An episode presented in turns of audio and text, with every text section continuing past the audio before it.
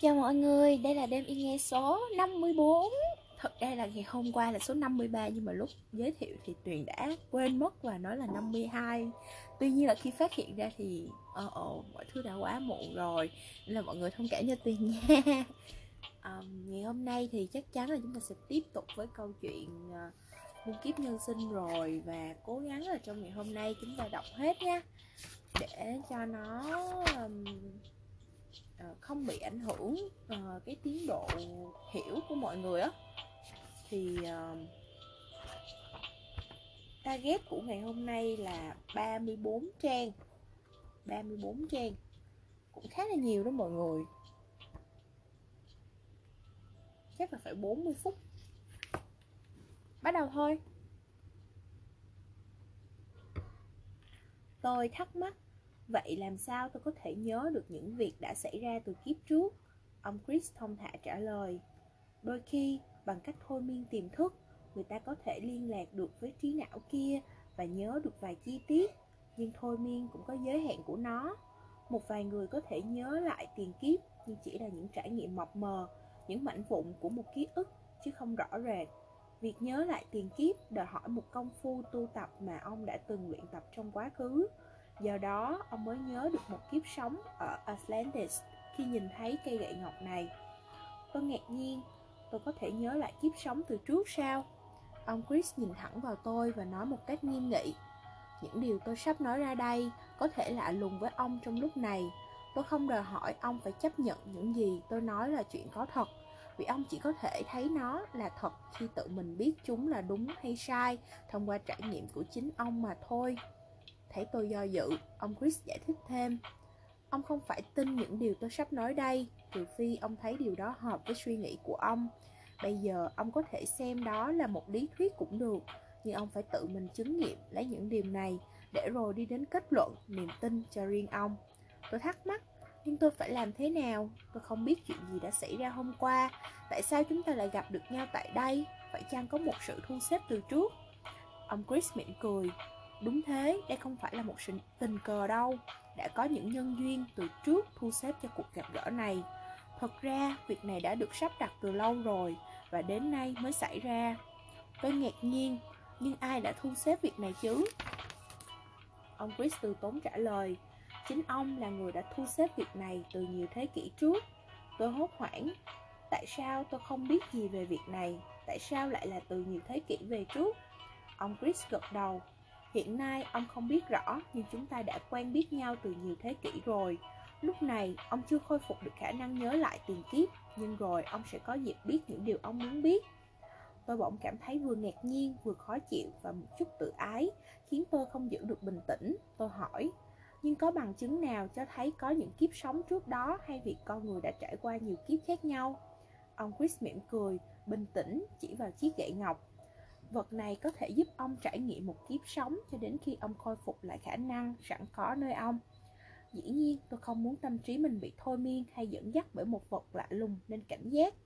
Tôi không biết gì về cây gậy này, ông có thể giải thích cho tôi tại sao ông lại có cây gậy này không? Ông Chris gật đầu. Từ giờ có nói ra ông cũng không tin, nhưng trước sau gì ông cũng sẽ biết. Chris thông thả bước tiếp đến chiếc hộp để cây ngọc, rồi cầm nó lên đưa cho tôi. Tôi ngần ngại chưa muốn cầm lấy nó. Tôi không muốn bị ảnh hưởng bởi cây lạ lùng này. Nhưng không hiểu vì sao tôi vẫn đưa tay ra như có một chút lực hút. Cây gậy tự nhiên phát ra ánh sáng. Những viên ngọc cũng đồng loạt phát ra những tia sáng khác nhau, Có vẻ quen thuộc. Tôi vừa chạm vào cây gậy, Bỗng như có một sức hút khiến tôi nắm chặt lấy nó. Tôi cảm nhận có một luồng điện lạ lùng từ cây gậy truyền qua tay, Chạy dọc toàn thân khiến tôi ngây ngất. Tôi cố giữ bình tĩnh, Nhưng cứ thấy mình như bị thu hút vào luồng ánh sáng kỳ lạ của cây gậy. Ông Chris nói khẽ, Cứ tự nhiên, nó sẽ giúp ông trở về với quá khứ, Vì chỉ có ông mới có thể sử dụng cây gậy này mà thôi. Tâm trí tôi quay lại với ký ức về cuộc sống tại Atlantis, Nhưng đêm qua, Nhưng lần này tôi thấy mình đang dằn vặt bởi cảm giác muốn chiếm đoạt người thánh nữ xinh đẹp trong đền thờ Thái Dương. Đó không phải là kiểu tình yêu mà chỉ là lòng tham của một người thuộc đẳng cấp quyền uy trong xã hội cho rằng mình có quyền làm tất cả những gì mình muốn Dĩ nhiên việc chiếm đoạt một thánh nữ là điều không thể vì những người này thuộc phạm vi bất khả xâm phạm. Với tôi khi đó, kho là một thứ trái cấm mà ngay cả thông tin người có quyền như tôi dù muốn cũng không thể chiếm đoạt được. Thật khó có thể diễn tả cảm xúc này vì đầu óc của tôi lúc đó đang bị sâu xé bởi sự ý nghĩ hung bạo và ích kỷ, hoàn toàn khác hẳn với tâm trí của tôi ở hiện tại. Đang quay cuồng với những ý tưởng dục vọng kia thì cha tôi từ đâu bước đến, bằng vẻ mặt nghiêm nghị, ông nói như ra lệnh. Con đi theo ta, chúng ta có việc cần làm ngay lúc này. Nhìn khuôn mặt và ánh mắt quyết đoán của cha, tôi ngạc nhiên vì ông vốn là người bình tĩnh, ngay cả trong những tình trạng khẩn cấp. Tôi hỏi, chúng ta đi đâu vậy cha? Cha tôi không trả lời mà chỉ ra dấu cho tôi đi theo. Hiển nhiên, ông đang suy nghĩ về chuyện gì đó rất hệ trọng. Tôi theo cha tôi đi qua những con đường rộng lớn dẫn đến cung điện của hoàng đế Heracles, xứ Aya. Đây không phải là lần đầu tôi đến nơi này, vì thỉnh thoảng cha cũng đưa tôi đi cùng khi vào cung. Là thành viên của hội đồng trưởng lão xứ Aya, tôi ông thường tham dự vào những việc quan trọng trong triều, đôi khi ông cũng cho tôi đi theo.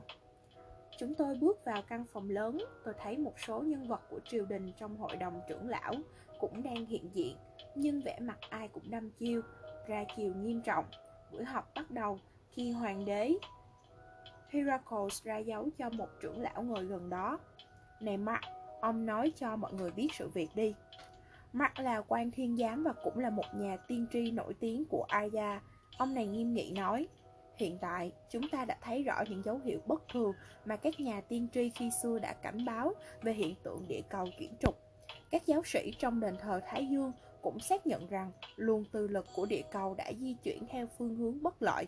Từ nhiều năm nay, thời tiết khắp nơi đều thay đổi với những trận hạn hán kéo dài nhiều tháng, phá hoại mùa màng. Có những cơn bão mạnh gây lụt lội khắp nơi, có những trận cháy rừng kéo dài hàng ngàn tháng, khiến súc vật chết hàng loạt có những dịch bệnh mà các y sĩ tài giỏi nhất cũng bó tay, khiến người chết vô số. Hiện tại, cuộc chiến giữa xứ A và Poseidon đi đến các giai đoạn ngày càng quyết liệt và mối đe dọa xâm lăng Arya ngày một gần hơn. Do đó, không còn nghi ngờ gì nữa, chuyện phải xảy đến. Không phải ai trong nhiều năm hay nhiều tháng mà chỉ trong vài ngày nữa. Đã đến lúc chúng ta phải thi hành kế hoạch trù liệu từ trước là thu xếp đưa một số người đã được chọn đến các bến bờ an toàn. Từ lâu, các nhà tiên tri Atlantis đã cảnh báo mọi người về tình trạng thay đổi của trục địa cầu. Họ nói rằng sẽ có những trận cuồng phong dữ dội hay những cơn địa chấn có thể đưa Atlantis đến tình trạng diệt vong, nên đây không phải là một thông tin mới. Nhưng lần này, qua giọng nói của quan thiên giám, tôi đã cảm thấy có điều bất thường. Hoàng đế Heracles lên tiếng, ông hãy xác nhận những điều ông tiên đoán cho mọi người biết để chuẩn bị. Mặt trả lời, sự nghiêm trọng thể hiện trong giọng nói. Tôi đã quan sát rất kỹ những thay đổi của ảnh hưởng từ các tinh tú xuống địa cầu và kiểm tra những lời tiên tri trong quá khứ. Tôi và các giáo sĩ hoàn toàn đồng ý với nhau rằng chỉ vài ngày nữa sẽ có một biến động hết sức to lớn ngoài sức tưởng tượng. Hoàng đế Heracles trầm tĩnh suy nghĩ rồi lên tiếng chắc gì nó sẽ xảy ra đúng như dự đoán, liệu có thay đổi gì khác không mark lắc đầu tôi đã xem xét kỹ nhiều lần sự di chuyển của các vị tinh tú và quả quyết rằng tai họa chắc chắn sẽ xảy ra, đúng như lời tiên tri từ nhiều năm trước hoàng đế Heracles gật đầu nếu thế, chúng ta phải thi hành ngay kế hoạch đưa số người đã được chọn đến các bờ bến an toàn hôm nay, ta muốn duyệt xét lại danh sách này một lần nữa và tiến hành ngay kẻo trễ. Các ông đã chuẩn bị danh sách đầy đủ chưa? Cha tôi quay sang tôi nói nhỏ. Nếu lời tiên tri này đúng thì sẽ có một trận cuồng phong rất lớn ập đến, có thể gây thiệt hại khủng khiếp cho Atlantis, có thể bảo tồn để bảo tồn nền văn minh của chúng ta, hoàng đế Heracles đã lựa chọn một số người đại diện cho Atlantis lên những thuyền lớn để đưa họ đến những vùng khác an toàn hơn. Trên mỗi chiếc thuyền, ngoài thủy thủ đoàn là những người với nhiệm vụ đã được chỉ định rõ, giáo sĩ, chiêm tinh gia, khoa học gia, kiến trúc sư, nghệ sĩ, y sĩ, kỹ sư và thánh nữ. Những người này đều được chọn lựa bởi hội đồng trưởng lão từ trước và hôm nay sẽ là ngày quyết định. Tôi hỏi, Nếu đã biết trước có tai ương như thế, tại sao chúng ta không ri hết mà chỉ chọn một số người thôi? Cha tôi lắc đầu. Không ai có thể biết chắc rằng việc này sẽ xảy ra đúng như lời tiên tri. Nếu điều này không xảy ra thì sao? Và dù có muốn đi nữa, chúng ta cũng không đổ thuyền bè để đưa tất cả mọi người đến những nơi đó. Nên đa số chúng ta tình nguyện ở lại, chấp nhận số phận nếu tai họa xảy ra. Theo thứ tự, mỗi vị trưởng lão bước ra trình bày danh sách những người được chọn cho hoàng đế Horacles duyệt xét lần cuối. Là trưởng lão đứng đầu trường y, cha tôi có trách nhiệm chọn ra những y sĩ được thu xếp lên thuyền. Điều bất ngờ là khi công bố danh sách, tôi không thấy mình có tên trong đó. Tại sao lại như thế được? Tôi là một trong những y sĩ có kiến thức cao hơn cả những người có tên trong danh sách kia. Chuyện gì đã xảy ra? Trong lúc tôi đang bất mãn muốn lên tiếng hỏi cha tôi, thì một trưởng lão khác đã bước lên trình bày danh sách các thánh nữ được chọn. Tôi chán ván, ha, người thiếu nữ mà tôi đang muốn chiếm đoạt có tên trong đó. Một cảm giác mất mát, hụt hẫng lạ lùng khiến tôi đâm ra khó chịu và tức giận. Sau khi duyệt qua danh sách, hoàng đế Heracles chỉ thị cho viên tướng hầu cận đứng gần đó. Ngươi liên lạc ngay với những người có tên trong danh sách này, đưa họ đến địa điểm đúng vào giờ giấc đã định. Những con thuyền sẽ phải nhổ neo ra khơi ngay, không được chậm trễ. Thuyền trưởng và thủy thủ đoàn đã biết họ phải làm gì. Đây là việc hệ trọng, phải thi hành thật chuẩn xác. Tuy vẫn đang bất bình về việc cha không chọn mình, nhưng đầu óc tôi lúc đó lại bị chi phối quá mạnh bởi việc người thánh nữ mà tôi muốn chiếm đoạt sẽ phải rời xa nơi đây. Đồng nghĩa với ham muốn của tôi sẽ không đạt được. Hơn lúc nào hết, ý nghĩa chiếm đoạt trái cấm kia đã hoàn toàn chi phối tôi. Đầu óc tôi nổi lên vô vàng mưu tính nên tôi không còn ý gì để ý đến xung quanh cho đến khi buổi họp kết thúc và mọi người rời cung điện ra về. Khi đó, cha nhìn tôi lạ lùng rồi giải thích. Ta biết con sẽ hỏi tại sao ta không chọn con vào danh sách những người được đưa đi xa. Nhưng những người được chọn sẽ ảnh hưởng đến tương lai của Atlantis. Ta không thể đưa tên con vào đó được. Tôi hết sức bất mãn. Cha không nghĩ con xứng đáng hơn những người đã được chọn ư. Hay cha nghĩ kiến thức của con không bằng những người khác? Cha tôi lắc đầu. Không phải thế, kiến thức của con vượt xa những người kia. Nhưng sở dĩ con không được chọn vì chúng ta không muốn mang nền tài giáo mà con đang theo đuổi đến bờ bến an toàn kia. Một tiếng sét ngang tai, tôi không ngờ cha tôi lại biết việc tôi đang theo học những nghi thức bí mật của nền tôn giáo xứ A. Trong lúc tôi vẫn bối rối chưa biết phải nói gì thì ông tiếp tục.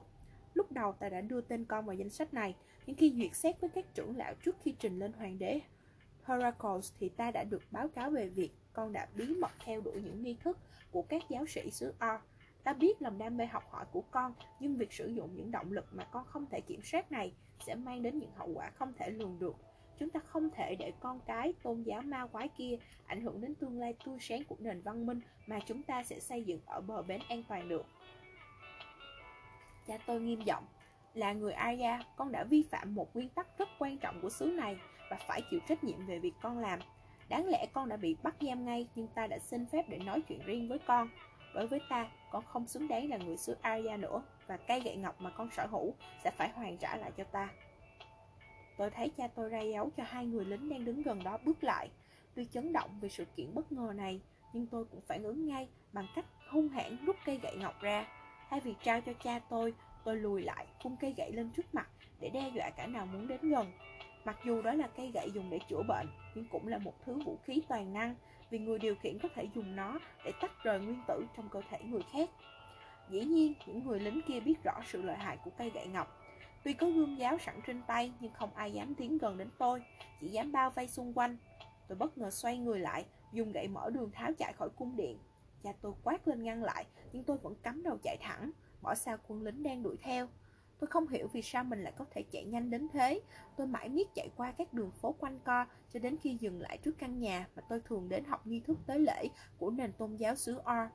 Beru vừa mở cửa tôi, đã trút tất cả giận dữ trong lòng ra và kể cho hắn nghe về kế hoạch của hoàng đế Heracles. Beru nghe xong bật cười. Việc địa cầu chuyển trục đưa tai họa đến Atlantis không phải là điều gì mới. Các nhà tiên tri Atlantis đã nói về việc này từ lâu rồi. Từ xưa, mọi nước đều đã có kế hoạch đưa người đến những lục địa chưa có người ở để định cư. Tuy nhiên, hiện nay chưa nước nào thực hiện được vì chiến tranh giữa Arn và Poseidon đang đến hồi quyết liệt. Có lẽ hoàng đế Heracles muốn chiếm độc quyền việc di cư này vì số người được chọn đến đó đều là người Arya theo luật lệ và tôn giáo của Arya không phải của Ar hay Poseidon. Tôi nghi hơi giật mình vì sự hiểu biết của hắn. Beru nói tiếp, những lời tiên tri này đã được đề cập đến cả mấy trăm năm nay rồi, chứ đâu phải là điều gì mới đâu. Việc hoàng đế Heracles lại vội vàng đưa người rời khỏi đây ngay như thế, cho thấy ông ta có một âm mưu gì khác, đúng không? Beru trầm ngâm, rồi gật đầu như đã tìm được câu trả lời. Hiện nay cuộc chiến giữa Ar và Poseidon trước sau cũng sẽ lan đến Aya. Phe nào thắng sẽ quyết định số phận của Aya. Từ trước đến nay, Aya vẫn là một cái gai đối với Ar và Poseidon vì tôn giáo thờ Thái Dương với những giáo điều khắc khe khác hẳn với tôn giáo của Ar và Poseidon. Người dân Arya vẫn tự hào là một tộc người thuần khiết, không bao giờ ngẫu phối với những giống người khác. Chiến tranh đang lan rộng khắp nơi. Nếu Ar hay Poseidon xâm lăng Arya, thì liệu triều đại của Heracles có thể tồn tại được không? Có lẽ thấy không thể giữ được ngôi vị tại đây, nên hoàng đế Heracles muốn dời đô đi nơi khác chăng? Lý giải đó của Peru đã đáp ứng được cho thắc mắc của tôi. Trong cuộc chiến gần đây, đội binh nửa người nửa thú của R đã sáng chế ra những vũ khí mới lạ nên đã chiếm phần thượng phong. Nếu Poseidon thất thủ thì Arya cũng không thể tránh khỏi số phận như Poseidon. Trước sau gì người dân xứ này cũng sẽ bị bắt làm nô lệ hay bị thay đổi thành một giống người khác. Tôi rung giọng. Nếu hoàng đế Horacles Amu dựa vào những lời tiên tri vu vơ bỏ xứ ta ra đi để tiếp tục cai trị ở một nơi nào đó, tức là mọi người, kể cả những vị trưởng lão đã mắc mưu của hắn rồi. Thay vì trốn đi một mình, hắn lại mang theo một số người có khả năng xây dựng một xã hội mới tại một nơi trốn an toàn. Đã thế hắn lại còn kéo theo một số giáo sĩ và thánh nữ trong đền thờ Thái Dương để mang nền tôn giáo này đi theo. Quả là một âm mưu thâm độc. Beru đồng tình phụ họa theo. Khi Heracles và số người thân tín bỏ Arya ra đi, thì trước sau gì, nơi đây cũng sẽ thuộc về Ark hay Poseidon, và cái tôn giáo thờ Thái Dương sẽ bị loại bỏ. Khi đó, chúng ta muốn gì chẳng được. Tôi không kìm được nữa. Thánh nữ Kor cũng đưa đi lánh nạn phương xa, tôi thì không, mà cô ta lại là người mà tôi đang thèm muốn. Beru bật cười lớn. Tôi không ngờ anh lại thích cô thánh nữ đó. À mà cũng dễ hiểu thôi, Cô ấy xinh đẹp quá mà. Nếu muốn, tại sao chúng ta không lập mưu bắt cô này về hầu hạ ít lâu? Trong lúc hoàng đế Heracles bận rộn mang hàng trăm người lên thuyền, Đâu ai để ý đến một người bị thất lạc. Beru là người đa mưu túc trí khác thường, Nên chỉ một thoáng, hắn đã đưa ra ngay một kế hoạch hết sức táo bạo. Theo kế hoạch một viên quan triều đình sẽ liên lạc với những người có tên trong danh sách để đưa họ đi. Mặc dù đang bị truy nã, nhưng tôi vẫn tìm ngay được người giữ trọng trách đưa những thánh nữ lên thuyền. Chỉ một liều thuốc mê, tôi đã khiến hắn ngủ mê mệt, rồi đoạt lấy binh phục và ấn tính của hắn để đi đến đền Thái Dương. Đền thờ Thái Dương của các thánh nữ được coi là một nơi chốn linh thiêng, rất ít ai được phép lui tới, nhất là đàn ông. Tuy nhiên, bà thánh trưởng đã được thông báo từ trước, nên không hỏi gì, mà đưa tôi trong binh phục của viên quân triều đình tiến thẳng vào một căn phòng phía sau đền thờ. Những thánh nữ có tên trong danh sách được đưa vào gặp tôi. Bà thánh trưởng căn dặn, các con đã được ta huấn luyện từ nhiều năm nay cho việc này. Bây giờ đã đến lúc các con thi hành. Đây là người có nhiệm vụ đưa các con đi. Các con phải tuyệt đối tuân theo chỉ dẫn của người này. Tôi lên tiếng, những chiếc xe đón các cô lên đường đã sẵn sàng. Tôi sẽ chỉ định người nào đi xe nào vì mỗi xe sẽ đưa các cô đến những địa điểm khác nhau nơi những con thuyền đang chờ sẵn. Những thánh nữ đã biết trước nhiệm vụ của họ nên không ai tỏ ngạc nhiên. Họ mau chóng yên lặng thu xếp hành trang rồi đi theo tôi lên đường. Bước khỏi đền thờ, tôi vừa cảm thấy lo lắng, lại vừa phấn khích như loài thú dữ sắp vồ được con mồi. Mặc dù cố tự chủ, nhưng đầu óc tôi đột nhiên rối loạn, như linh cảm được điều gì bất thường có thể sắp diễn ra. Trước mặt tôi là những chiếc xe đã chờ sẵn trong màn đêm tối. Tôi thấy Beru cùng ngồi chờ trên một chiếc xe gần đó. Dưới sự chỉ dẫn của tôi, các thánh nữ lần lượt bước lên những chiếc xe đã được chỉ định. Trong khi những chiếc xe khác chở các thánh nữ theo kế hoạch tiến ra bờ biển để lên thuyền, thì chiếc xe của Beru lại chở Car đi ngược hướng đến căn nhà riêng của hắn. Vì biết các thánh nữ có lời thề giữ gìn trong sạch, thành tha chết chứ không chịu khuất phục bất kỳ một sức mạnh nào, nên theo âm mưu của Beru, tôi đã tổ chức ngay một buổi lễ, lễ tà thuật với một số nam nữ mà trong đó rượu và các dược chất chuẩn bị trước được sử dụng tối đa. Thánh nữ Car được hộ tống đưa xuống một căn hầm kính riêng biệt, được đục âm sâu vào vách núi và bị ép uống một ly rượu trộn với máu súc vật cùng các chất kích thích đặc biệt để cô không còn khả năng tự chủ hãy kháng cự tôi nữa. Sau ly rượu, Car chỉ ớt yếu ớt phục tùng con thú dữ. Thú dữ đang bùng phát dữ dội trong tôi. Tôi không hiểu tại sao lúc đó mình lại có thể làm một việc đồi bại và đầy thú tính, tự chinh phục đến giày vò một thánh nữ trong trắng ngây thơ, trong niềm hoang lạc hạ hê đến như thế. Nhưng đó, lúc đó tôi không phải là tôi ngày hôm nay mà là một con người hoàn toàn khác, một kẻ có thú tính, tham lam và ích kỷ như đa số đàn ông Atlantis bấy giờ. Đến gần sáng, Carl đã thiếp đi cùng với tôi. Điều không ngờ là khi hoàng đế Heracles và quân sĩ hộ tống những người được chọn vừa rời khỏi thành phố, thì một đội binh nửa người nửa thú của xứ Ar đã bí mật đột nhập vào Arya. Những đứa con của Belia mặc áo giáp bằng một thứ kim loại đặc biệt, gươm giáo không đâm thủng, tấn công binh phòng thủ của xứ Arya. Chẳng bao lâu, đám binh sĩ hung dữ đã chiếm Arya, dân chúng trở thành những miếng mồi ngon cho đội quân thiên hãn này. Trong khi chiến tranh xảy ra khắp Arya, thì chúng tôi vẫn đắm mình trong cuộc truy hoang vô độ dưới căn hầm sâu, không biết gì về những việc xảy ra bên ngoài. Hôm đó, tôi tỉnh giấc trong một trạng thái bơ phờ sau đêm hoang lạc điên cuồng với những vò rượu pha máu và dược chất khi thực hành những nghi thức ma thuật với người thánh nữ đáng thương kia. Tuy thỏa mãn vì đạt được điều tôi muốn, nhưng thật ngạc nhiên là rốt cuộc nó lại không đem lại cho tôi cảm giác mà tôi từng mong ước. Việc chiếm đoạt, người thánh nữ xinh đẹp lúc đang bị mê man, không thể chống cự này. Không hiểu sao lại khiến cho tôi cảm thấy dằn vặt, khó chịu Khác hẳn những lần ái ân với những cô gái trước đó.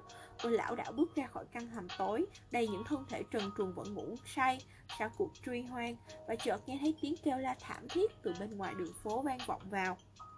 Tôi vừa mở cửa bước ra khỏi nhà Thì đã thấy ngay một cảnh tượng khủng khiếp Với những xác chết nằm la liệt. Lũ quái vật nửa người nửa thú đang cấu xé, Ăn thịt nạn nhân binh lửa khắp nơi, đám lính hung dữ, sự R đang hung hăng cướp phá và tàn phát những người dân vô tội.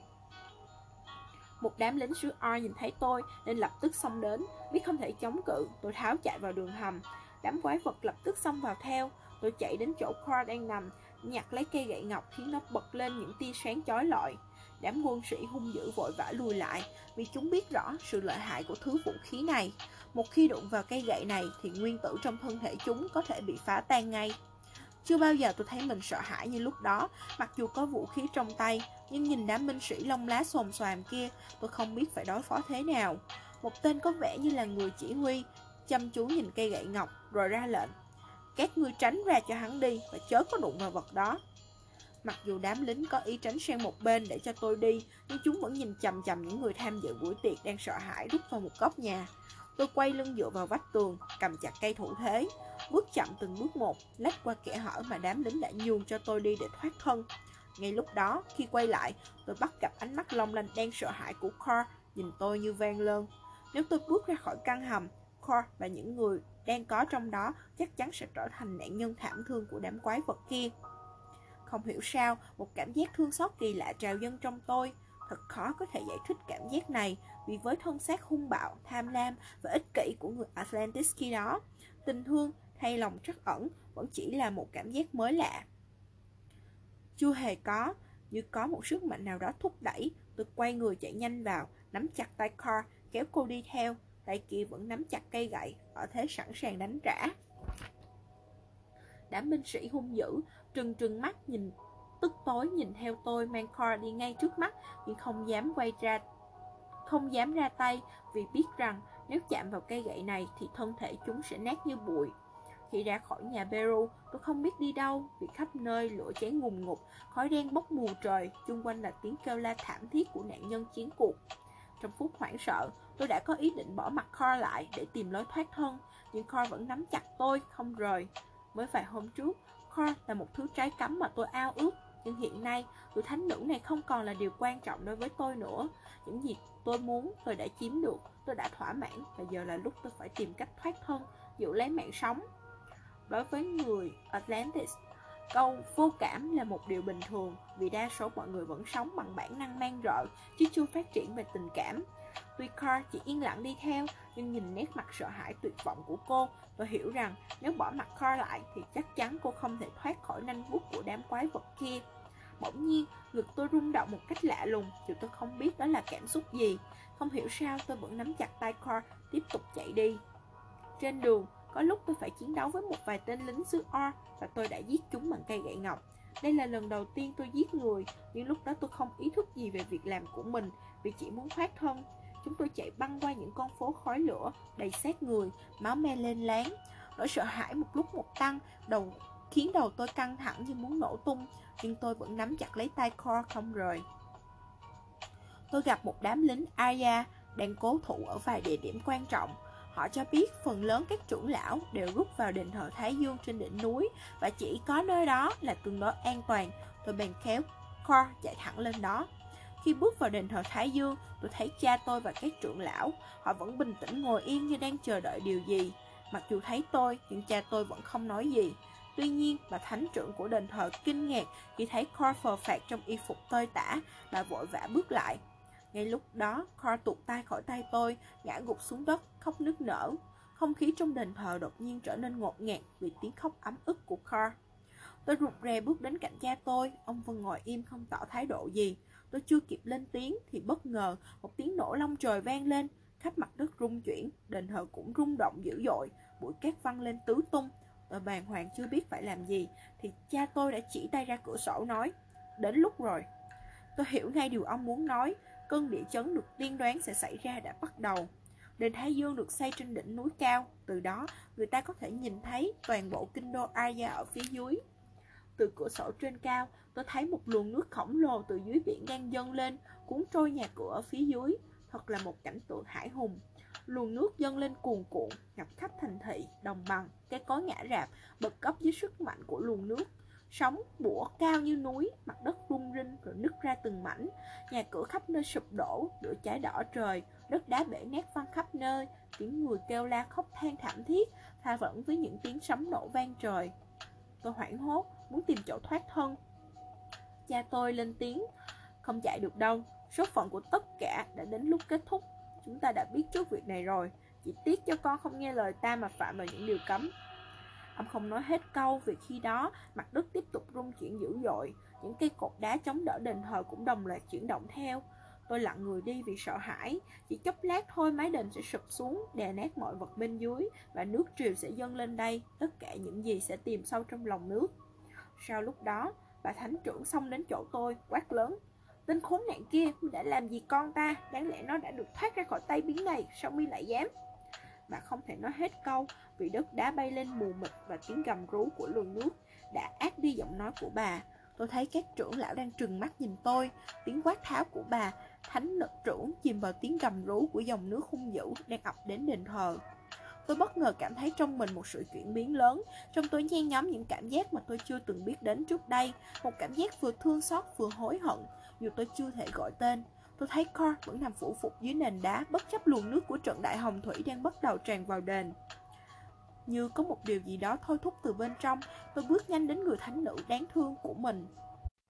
Trong lúc mọi vật xung quanh đang vỡ nát dưới sức mạnh của cơn địa chấn Tôi quỳ một chân, cúi người xuống sát Carl cầm chặt tay nàng thì thầm một câu mà có lẽ chưa từng có trong ngôn ngữ của người Atlantis chúng tôi. Carl nàng ơi, ta rất lấy làm tiếc, ta xin lỗi nàng, ta... Chưa kịp nói dứt câu những gì trái tim tôi muốn nói, mái đền đã đổ xuống, đè nát tất cả mọi vật bên dưới. Tôi thoáng nhìn thấy đôi mắt Carl đang nhìn tôi lạ lùng, đôi môi cô mấp máy như muốn nói nhưng không kịp vì dòng nước đã ập vào cuốn phăng mọi thứ. Tôi rất tiếc là Cor không thể nghe được câu sau cùng tôi chưa nói hết. Ta sẽ không bỏ nàng. Khi nước đã tràn vào cổ họng tôi, tôi cố nắm chặt lấy tay Cor nhưng không được nữa. Cor đã bị luồng nước mạnh giật khỏi tay tôi, bị cuốn đi mất hút. Tôi gào thét nhưng không kịp thành tiếng. Vạn vật đã chìm trong luồng nước xoáy hung dữ điên cuồng, rồi tôi không còn hay biết gì nữa. Tôi thấy mình lại đang ngồi trên chiếc ghế bành trong căn phòng khách nhà ông Chris. Chiếc gậy ngọc để bên cạnh như bảy viên ngọc đã không còn phát ra ánh sáng nữa. Ông Chris thân mật hỏi, ông thấy thế nào? Tôi bàng hoàng một lúc rồi lên tiếng. Không lẽ chuyện này đã có thật sao? Ông Chris im lặng nhìn tôi, không trả lời. Tôi cố gắng lấy lại bình tĩnh, nhưng mồ hôi vẫn toát ra như tắm. Tôi lẩm bẩm nói một mình. Sao lại thế được? Không lẽ tôi lại có thể nhớ được tiền kiếp? Phải chăng tôi bị thôi miên hay một lực truyền dẫn nào đó tái hiện quá khứ cho tôi? Nhưng dù có thôi miên thì mọi thứ không thể nào hiện ra rõ mồn một như một cuốn phim như vậy được. Những người bị thôi miên khi tỉnh dậy thường không nhớ gì hết, nhưng tôi thì nhớ rõ đến từng chi tiết. Sau một lúc xúc động, tôi lấy lại bình tĩnh và hỏi, ông có thể giúp tôi giải thích việc này không? Đến lúc đó, ông Chris mới trả lời, ông đã hồi tưởng trở lại kiếp sống xa xưa khi, khi ở Atlantis, nhưng ông còn sống nhiều tiền kiếp khác nữa. Nếu muốn, ông có thể hồi tưởng lại những kiếp đó vì ông đã từng làm việc này từ trước rồi. Dĩ nhiên, chuyện này ông không nhớ đâu, nhưng rồi ông sẽ nhớ. Tôi thắc mắc, nhưng ông có thể giải thích cho tôi việc này được không? Ông Chris suy nghĩ một lát rồi lên tiếng. Này ông bạn, cuộc đời chúng ta trải qua hiện nay chỉ là một phần nhỏ của một đời sống kéo dài hàng trăm ngàn năm mà trong đó chúng ta học hỏi, thu thập kinh nghiệm để tiến tới sự hiểu biết thật sự. Đời sống là một trường học vĩ đại mà trong đó người ta học những gì cần phải học. Có người học rất nhanh qua những kinh nghiệm và có những người không chịu học hay học chậm, do đó họ cứ phải học mãi. Trong trường đời này, đau khổ là bài học tốt nhất vì chỉ trong đau khổ người ta mới chịu học. Nếu quá dễ dàng sung sướng, ít ai học được gì cả. Tôi ngạc nhiên, nhưng chúng ta phải học gì? Ông Chris mỉm cười. Chúng ta học để biết rõ mình thật sự là ai, để biết mối liên hệ giữa chúng ta và những người khác, để biết sự liên quan giữa chúng ta với vũ trụ, để biết về những quy luật của cuộc sống và vũ trụ. Trong vũ trụ có những quy luật bất biến, không bao giờ thay đổi nhưng không mấy ai để ý đến. Quy luật quan trọng ông cần phải học lúc này là luật luân hồi và nhân quả. Ông Chris nhìn tôi thăm dò rồi tiếp tục giải thích. Con người thật ra chỉ là những năng lượng trong vũ trụ, những năng lượng được tạm gọi là thực thể, mặc dù cách gọi này không chính xác lắm. Thực thể sẽ hóa hóa hiện trong các thân xác khác nhau, trải qua nhiều kiếp sống khác nhau để học hỏi, lúc tái sinh thành người, lúc thành thú vật, lúc thành các sinh vật ở các cõi thế giới khác để học những bài học mà họ được định phải học. Vậy những thực thể này học như thế nào? Chúng học qua một quy luật gọi là luật nhân quả.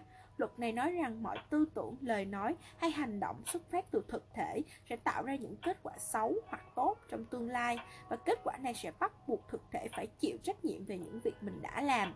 Cũng giống như một học sinh phải trải qua các kỳ thi, có khi học sinh thuộc bài và thi đậu, nhưng có khi thì rớt và phải học lại cho đến khi nào học được bài học.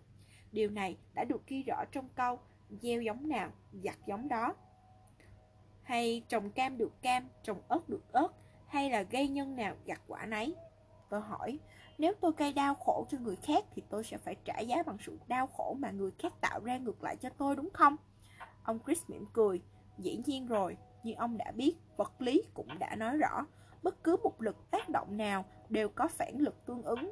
Tuy nhiên, khi phản lực xảy ra ngay, có khi nó tiềm ẩn và xảy ra vào lúc khác, có thể trong kiếp này và có thể trong kiếp sau.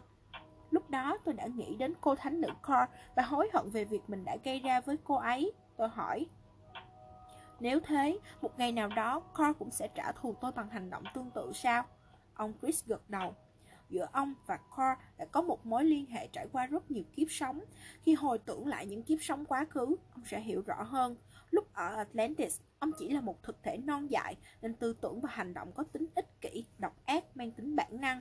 Vì ông của khi đó đã quen sống trong một môi trường mà sự ích kỷ, độc ác, tham lam, chiếm đoạt là điều bình thường. Ở kiếp sống đó ông chưa thức tỉnh về tình thương, lòng trắc ẩn hay sự hối hận. Nếu ông không học về những đức tính này qua những kiếp sống sau, để thay đổi thì ông chắc chắn không thể được như ngày nay. Tuy nhiên, có rất nhiều người, mặc dù trải qua nhiều kiếp sống nhưng vẫn chưa học được gì để tốt hơn. Vì thế, cuộc đời họ ngày nay vẫn truyền miên đau khổ. Họ là những người cần phải học thêm, bởi vì trong đau khổ họ mới thức tỉnh để học.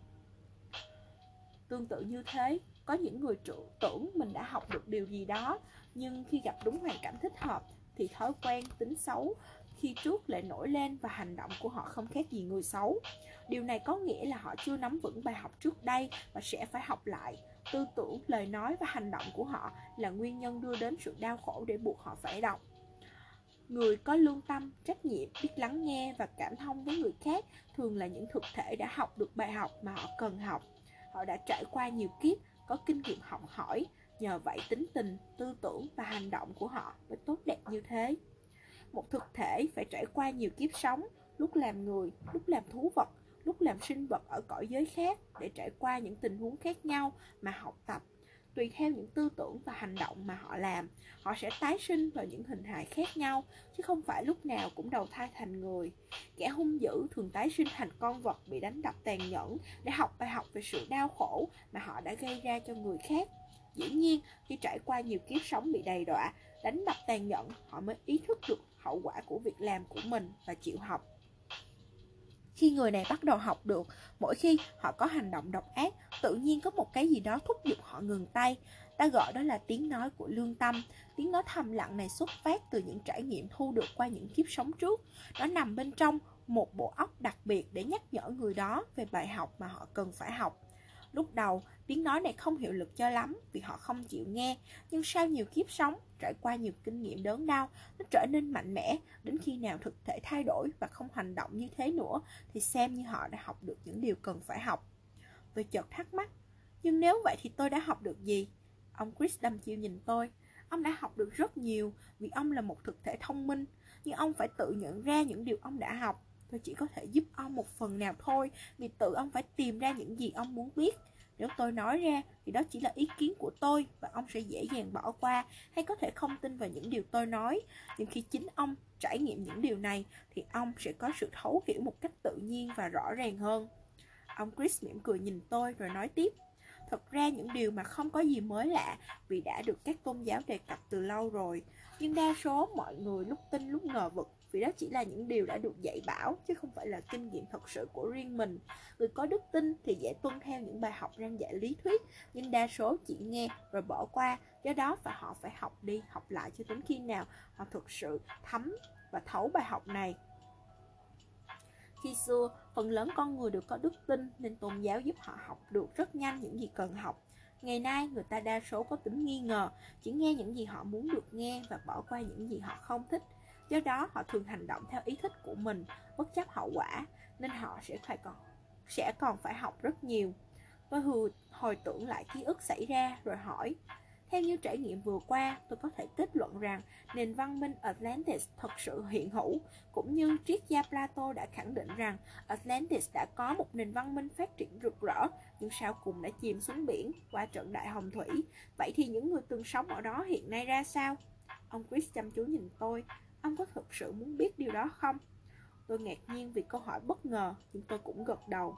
Ông Chris thông thả nói, Đa số mọi người không tin rằng từ ngàn xưa từng có những nền văn minh cao hơn ngày nay nhưng đã biến mất trên bề mặt địa cầu, không còn để lại dấu vết gì.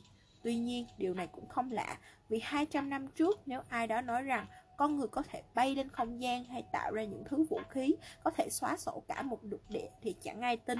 Nếu quan sát những biến cố xảy ra trong thời gian gần đây, chúng ta thấy rằng chỉ qua hai trận thế chiến mà bao nhiêu quốc gia đã bị xóa sổ và bao nhiêu quốc gia được hình thành. Nếu nhìn xa hơn nữa, chúng ta có thể thấy những đế quốc như Ai Cập, Hy Lạp, La Mã hay Mông Cổ với các triều đại kéo dài hàng trăm năm nhưng hiện nay cũng không còn tồn tại. Thì việc một nền văn minh không đã tồn tại hàng ngàn năm rồi biến mất qua trận đại hồng thủy cũng không phải là điều không thể xảy ra. Biết đâu vài trăm năm nữa người ta không còn biết gì về nền văn minh cơ giới với những phát minh khoa học kỹ thuật ngày nay nữa. Chỉ vài biến cố như chiến tranh đại dịch thiên tai thì tất cả đều thay đổi và biết đâu lịch sử lại tái diễn vì chẳng ai học được gì. Ông Chris dừng lại như để cho tôi suy nghĩ rồi tiếp tục. Nếu biết quan sát, ông sẽ thấy phần lớn những người đã từng sống tại Atlantis khi xưa đang trở lại thời đại này để học bài học mà họ cần học. Mỗi cá nhân có những bài học riêng, nhưng nói chung tất cả đều phải học lại những bài học chưa hoàn thành và khi học xong thì lại học những bài học lớn lao hơn. Ông Chris nhấn mạnh, nếu ông để ý, ông sẽ thấy chỉ trong một thời gian rất ngắn, chưa đầy một thế kỷ mà đã có biết bao phát minh khoa học kỹ thuật ra đời. Trong 50 năm qua, số lượng phát minh khoa học kỹ thuật đã vượt trội hơn tất cả những phát minh trong mấy ngàn năm trước. Có bao giờ ông tự hỏi tại sao lại có nhiều phát minh như thế không? Các kiến thức khoa học này từ đâu đến? Phải chăng những người sống tại Atlantis khi xưa đã tái sinh trở lại và mang theo những kiến thức siêu phàm của họ vào thế kỷ này? Ông Chris ngừng lại một chút, dò ý tôi rồi nói trong vòng 20 năm nữa, ông sẽ thấy có những phát minh hết sức tối tân mà hiện nay mọi người nghĩ không thể xảy ra. Thế kỷ 21 này sẽ là khoảng thời gian mà phát minh kỹ thuật tiến bộ vượt xa những thế kỷ trước. Nhưng đồng thời, những thói quen xấu mà người xưa đã có cũng sẽ cùng lúc trở lại. Ông sẽ thấy tình trạng tham lam, ích kỷ, bóc lột, chiếm đoạt, áp bức xảy ra nhiều hơn trước. Ông sẽ thấy xã hội phân chia ra nhiều đẳng cấp mà đẳng cấp trên sẽ đàn áp đẳng cấp dưới không thương tiếc tình trạng vô cảm dẫn dưng trước sự đau khổ của người khác đã và sẽ xảy ra khắp nơi. Ngay ở nước Mỹ này, tình trạng bất bình đẳng giàu nghèo hay phân biệt chủng tộc đang và sẽ là vấn đề lớn trong tương lai. Ngay tại đây, nơi mà phần lớn người Atlantis đầu thai trở lại, ông có thể thấy khoa học kỹ thuật phát triển mạnh hơn những nơi khác. Câu hỏi là mặc dù đã trải qua bao kiếp sống, nhưng những người này đã học được gì? Mặc dù đây là câu hỏi mang tính cá nhân, nhưng cũng là câu hỏi dành cho toàn thể nhân loại. Ông đã học được gì? Ông Chris ngừng lại một lúc để tôi suy nghĩ, rồi tiếp tục. Nếu một lục địa như Atlantis có thể biến mất trên bề mặt địa cầu thì các lục địa khác như châu Mỹ, châu Âu, châu Á hay châu Úc hiện đang hương thịnh có thể vỡ nát thành nhiều mảnh hay chìm sâu xuống đáy dại đại dương. Nếu một nền khoa học có thể thay đổi được nguyên tử trong cơ thể để chữa bệnh thì nó cũng có thể biến con người thành một sinh vật nửa người nửa thú và tôi nghĩ điều này có thể xảy ra vì một số người vẫn chưa học được điều họ phải học. Dù đã trải qua nhiều kiếp sống sau đó, nếu những người tham lam, ích kỷ chưa học được bài học về hậu quả của những gì họ đã gây ra cho người khác, thì họ sẽ phải học lại bài học này qua những biến cố cùng cực hơn mà họ không thể tưởng tượng được. Như tôi đã nói, phần lớn con người chỉ học được qua sự đau khổ và bài học đau khổ sẽ diễn ra vô cùng khốc liệt ngoài sức tưởng tượng của con người. Tôi giật mình Ông nghĩ rằng điều này sẽ xảy ra hay sao? Ông Chris gật đầu khẳng định Nếu để ý, ông sẽ thấy hiện nay đã có những biến động trong tự nhiên Như là lời cảnh cáo về sự vô ý thức của con người Ông có thể thấy các tảng băng khổng lồ từng tồn tại hàng triệu năm ở hai đầu cực trái đất đang tan rã vì hành tinh đang nóng lên và ít lâu nữa nước biển sẽ dâng lên gây ngập lụt khắp nơi. Những quốc gia ở sát bờ biển sẽ chìm xuống đại dương chỉ ít lâu nữa sẽ có những trận hạn hán khủng khiếp và cháy rừng thiêu đốt địa cầu gây ra sự biến đổi khí hậu không thể vãn hồi. Rồi nạn đói, thiên tai, dịch bệnh sẽ tràn lan khắp nơi, người chết có thể lên đến con số hàng triệu hay nhiều hơn nữa. Tuy nhiên, đã mấy ai thấy được trước điều này, hiện nay đa số vẫn sống một cách dưỡng dưng, vô ý thức vì tai họa chưa xảy đến với chính họ, cái hệ lụy cho gia đình họ hay quốc gia mà họ đang sống. Nếu nó xảy ra ở một nơi chốn nào khác thì họ thường chẳng quan tâm.